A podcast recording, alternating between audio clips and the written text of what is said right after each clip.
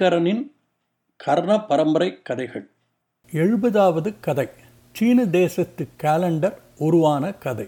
The legend of Chinese calendar குழந்தைகளே இது ஒரு சீன நாட்டு கதை. சீன தேசத்து கேலண்டரில் ஒவ்வொரு வருஷமும் ஒரு மிருகத்தின் பெயரால் அழைக்கப்படும். எலியின் ஆண்டு இயர் ஆஃப் ரேட் பன்றியின் ஆண்டு இயர் ஆஃப் பிக் என்று. மொத்தம் பனிரெண்டு வருடங்கள் பனிரெண்டு மிருகங்கள் இது ஒரு சைக்கிள் மறுபடி முதலிலிருந்து இது தொடரும். இந்த மாதிரி கேலண்டர் யாரால் உருவாக்கப்பட்டது? மிருகங்களின் வரிசை எப்படி தீர்மானிக்கப்பட்டது? கேள்விகளுக்கான விடை கதையில். பல ஆயிரம் ஆண்டுகளுக்கு முன்னால் சீன தேசத்து மக்களுக்கு காலத்தை தெரிந்து கொள்வது கஷ்டமாக இருந்தது.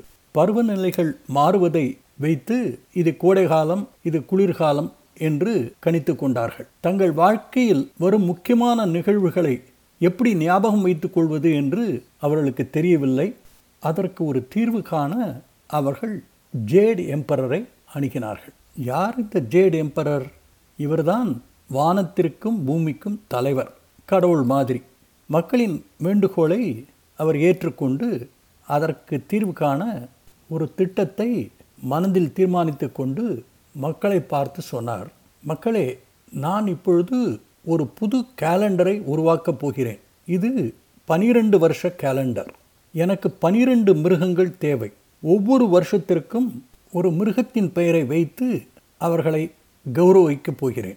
எந்த பன்னெண்டு மிருகங்கள் அதற்கு தகுதியானவர்கள் எப்படி அவர்கள் வரிசைப்படுத்துவார்கள் என்பதை ஒரு பந்தயத்தின் மூலம் தீர்மானிக்கப் போகிறேன். என்ன பந்தயம்?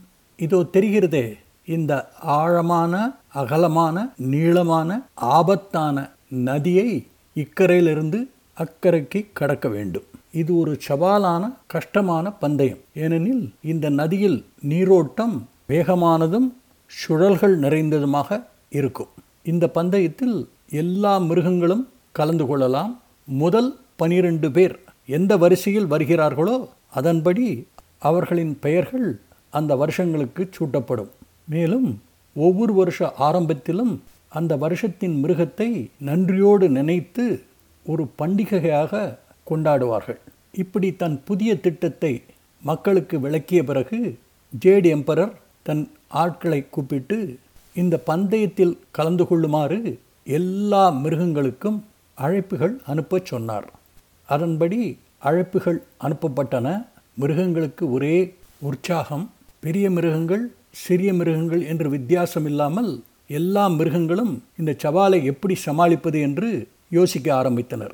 அநேக மிருகங்கள் இந்த சவாலை தங்களால் சமாளிக்க முடியாது என்று பந்தயத்தில் கலந்து கொள்ள வேண்டாம் என்று தீர்மானித்து விட்டார்கள். இன்னும் சில மிருகங்கள் நமக்கு இந்த கௌரவம் எல்லாம் வேண்டாம் என்று பந்தயத்திலிருந்து விலகி கொண்டார்கள். கடைசியாக பதிமூன்று மிருகங்கள் தான் த கிரேட் ரேஸ் என்று சொல்லப்படும் இந்த பந்தயத்தில் கலந்து கொள்ள தீர்மானித்தார்கள்.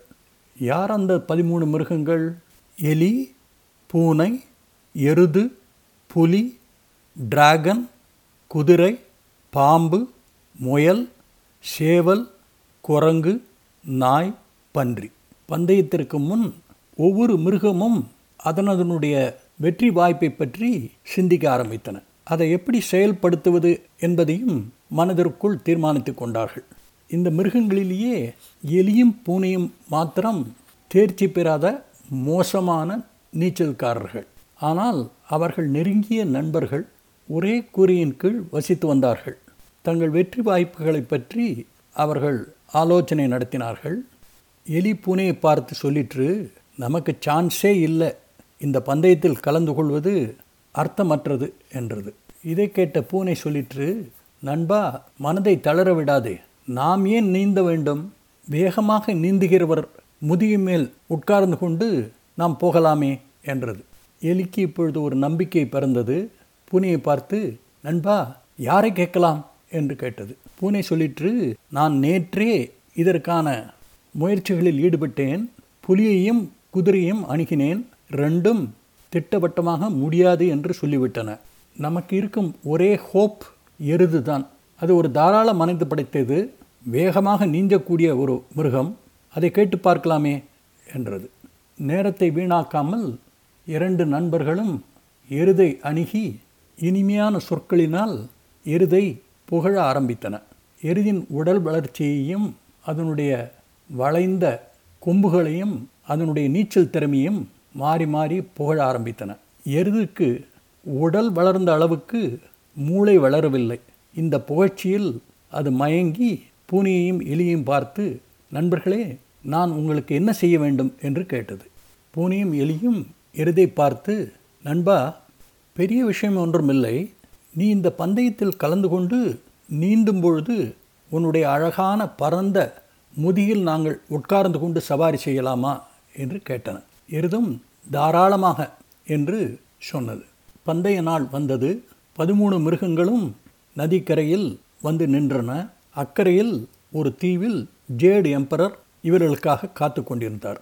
சக்கரவர்த்தியின் உதவியாளர் on the march get set go என்று மணி அடித்தார். எல்லா மிருகங்களும் ஓடிப்போய் தண்ணீரில் விழுந்து நீந்த ஆரம்பித்தன. முதலில் குதித்த நாய் விளையாட்டுத்தனமாக விழுந்த இடத்திலேயே சுற்றி சுற்றி விளையாடி கொண்டிருந்தது.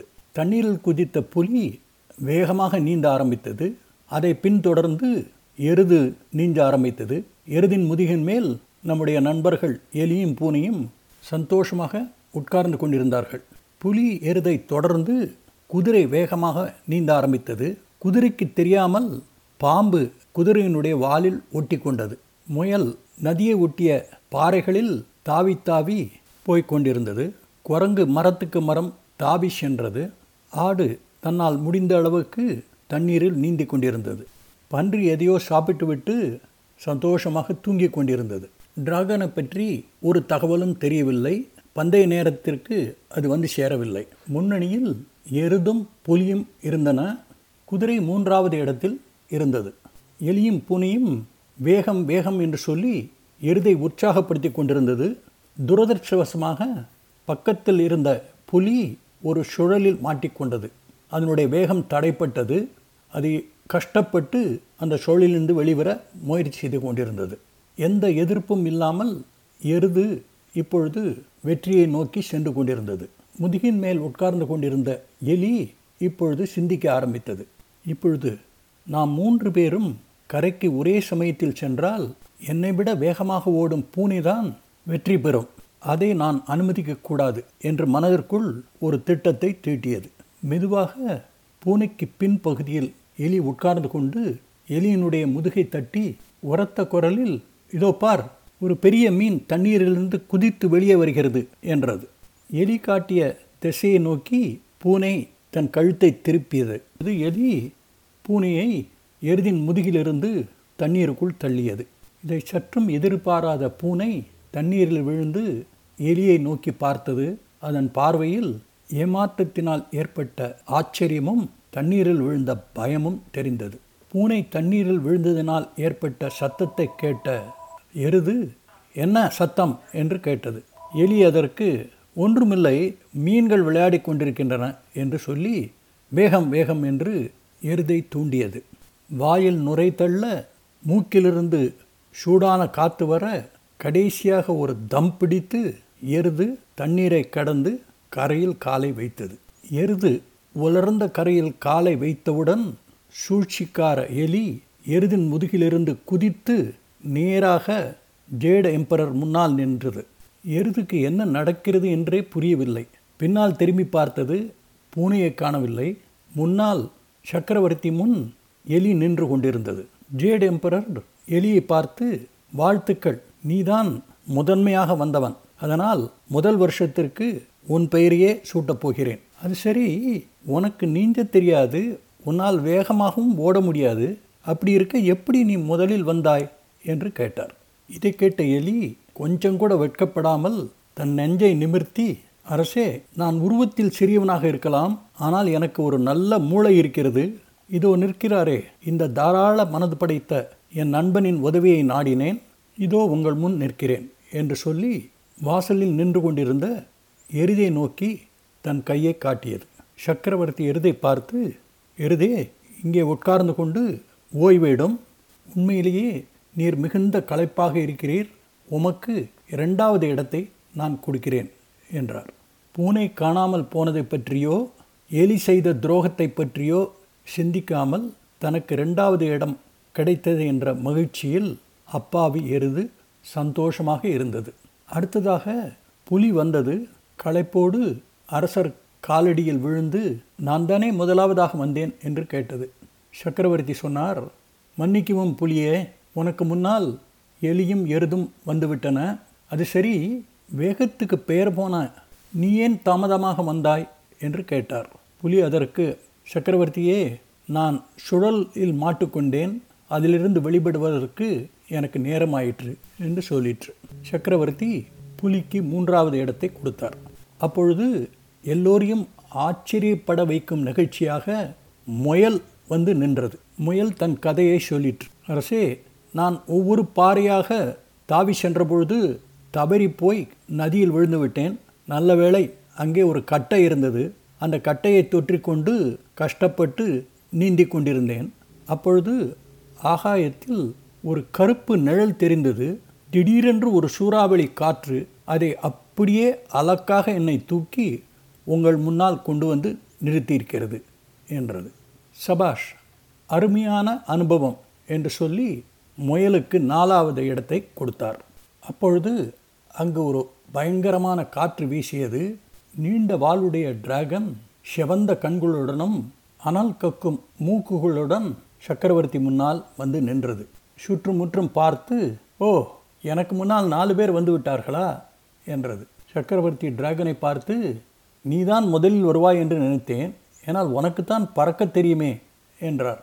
டிராகன் சக்கரவர்த்தியை பார்த்து சக்கரவர்த்தி உம்முடைய அங்கீகாரத்திற்காக வேண்டி என்னுடைய கடமைகளை நான் மறக்க முடியாது. உம்முடைய அழைப்பு வந்தபொழுது நான் உலகத்தின் மறுபகுதியில் இருந்தேன். அதனால்தான் பந்தயம் ஆரம்பிக்கும் பொழுது என்னால் இருக்க முடியவில்லை. இங்கே வந்து கொண்டிருக்கும் பொழுது கீழே தண்ணீர் இல்லாத வறண்ட பூமியை பார்த்தேன். மக்கள் தண்ணீருக்காக ஏங்கி தவித்து கொண்டிருந்தார்கள்.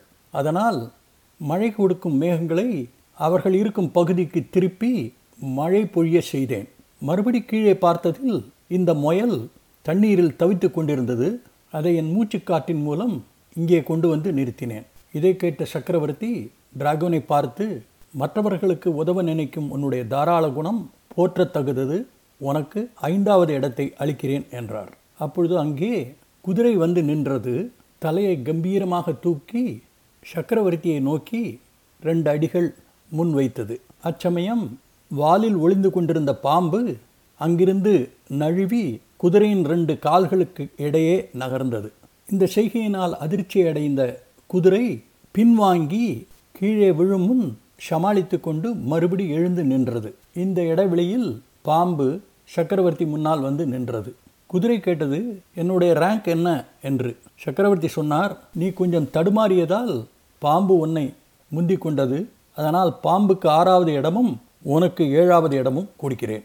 அடுத்ததாக அங்கே ஆடு குரங்கு சேவல் மூன்றும் அரசர் முன் வந்து நின்றன. சக்கரவர்த்தி கேட்டார் இது என்ன அதிசய கூட்டணி? என்று.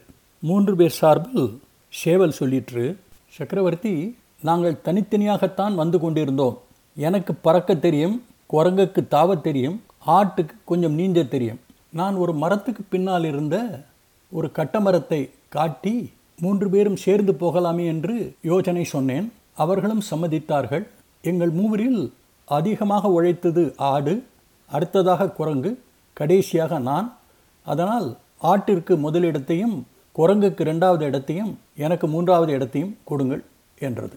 அருமையான கூட்டு முயற்சி என்று அவர்களை பாராட்டிவிட்டு சக்கரவர்த்தி எட்டாவது இடத்தை ஆட்டுக்கும் ஒன்பதாவது இடத்தை குரங்குக்கும் பத்தாவது இடத்தை சேவலுக்கும் கொடுத்தார். அப்பொழுது அங்கே நாக்கை தொங்க போட்டுக்கொண்டு நாய் வந்தது. சக்கரவர்த்தி கேட்டார் நீதானே முதலில் குதித்தாய்? எப்படி இவ்வளவு லேட்டாக வந்தாய்? என்று கேட்டார். நாய் சொல்லிற்று தண்ணீரில் விளையாடி கொண்டிருந்து விட்டேன். அதனால் தான் தாமதமாக வந்தேன் என்றது. உனக்கு பதினோராவது இடம் என்று சக்கரவர்த்தி சொன்னார். அப்பொழுது அங்கே அப்பா கடைசியாக வந்து சேர்ந்து விட்டேன் என்று சொல்லிக்கொண்டே பன்றி அரசர் முன் வந்து நின்றது. அரசர் கேள்வி கேட்கும் முன் பன்றி சொல்லிற்று அரசே எனக்கு பசி வந்தால் எல்லாம் மறந்து போய்விடும். பசித்தது உணவை தேடி அதை சாப்பிட்டு விட்டு தூங்கிவிட்டேன். சக்கரவர்த்தி சிரித்து கொண்டே உனக்கு பனிரெண்டாவது இடம் என்று சொன்னார். ஜேட் எம்பரர் தன்னுடைய இருக்கையிலிருந்து எழுந்திருந்து கம்பீரமான குரலில் பேசலானார். வெற்றி பெற்ற எல்லா மிருகங்களுக்கும் என்னுடைய பாராட்டுகள். மக்களுக்காக ஒரு காலண்டரை உருவாக்க எனக்கு உதவி செய்ததற்காக வேண்டி உங்களுக்கு நன்றி. வெற்றி பெற்ற எல்லோருக்கும் ஒரு மெடல் ஆஃப் மெரிட் கொடுக்கப் போகிறேன் என்று சொல்லி ஒவ்வொருக்கும் பரிசுகள் வழங்கினார். தான் எடுத்துக்கொண்ட முயற்சி வெற்றிகரமாக முடிந்தது என்ற சந்தோஷத்தில் ஜேடெம்பரர் எல்லா மிருகங்களையும் அவரவர் வீடுகளுக்கு போக உத்தரவிட்டு தன்னுடைய அறைக்கு கிளம்ப தயாரானார். அப்பொழுது அங்கே மூச்சு இறைக்க பூனை வந்து நின்றது. சக்கரவர்த்தியை பார்த்து சக்கரவர்த்தி எனக்கு என்ன இடம்? என்று கேட்டது. ஜேடு எம்பரர் பூனையை பார்த்து மன்னிக்கவும் பனிரெண்டு இடங்களும் நிரப்பப்பட்டு விட்டன. நீ தாமதமாக வந்ததற்கு வருந்துகிறேன் என்று சொல்லி அங்கிருந்து கிளம்பினார். இதை கேட்ட பூனை ஒரு பயங்கரமான அலறல் சத்தத்தை வெளிப்படுத்தியது. மிகுந்த கோபத்துடன் எலிமேல் பாய்ந்தது. பூனையின் நகங்கள் எலியினுடைய வாலை மட்டும் தான் தொட்டது. எலி பூனையின் பிடியிலிருந்து சாமர்த்தியமாக தப்பி சக்கரவர்த்தியினுடைய நாற்காலிக்கு அடியில் ஒளிந்து கொண்டது. பூனை எலி செய்த துரோகத்தை மறக்கவும் இல்லை மன்னிக்கவும் இல்லை. அன்றைய தினத்திலிருந்து எலியை ஒரு ஜென்ம விரோதியாக கருத ஆரம்பித்தது. பூனை எலி பகை இன்றும் தொடர்கிறது. குழந்தைகளே இந்த கதை பிடிச்சிருக்கா? இந்த கதையை பற்றி நீங்கள் என்ன நினைக்கிறீர்கள் என்பதை Aingaran twenty twenty at Gmail dot காமுக்கு எழுதுங்கள். கதைகள் தொடரும். அதுவரை அன்புடன் உங்கள் ஐங்கரன்.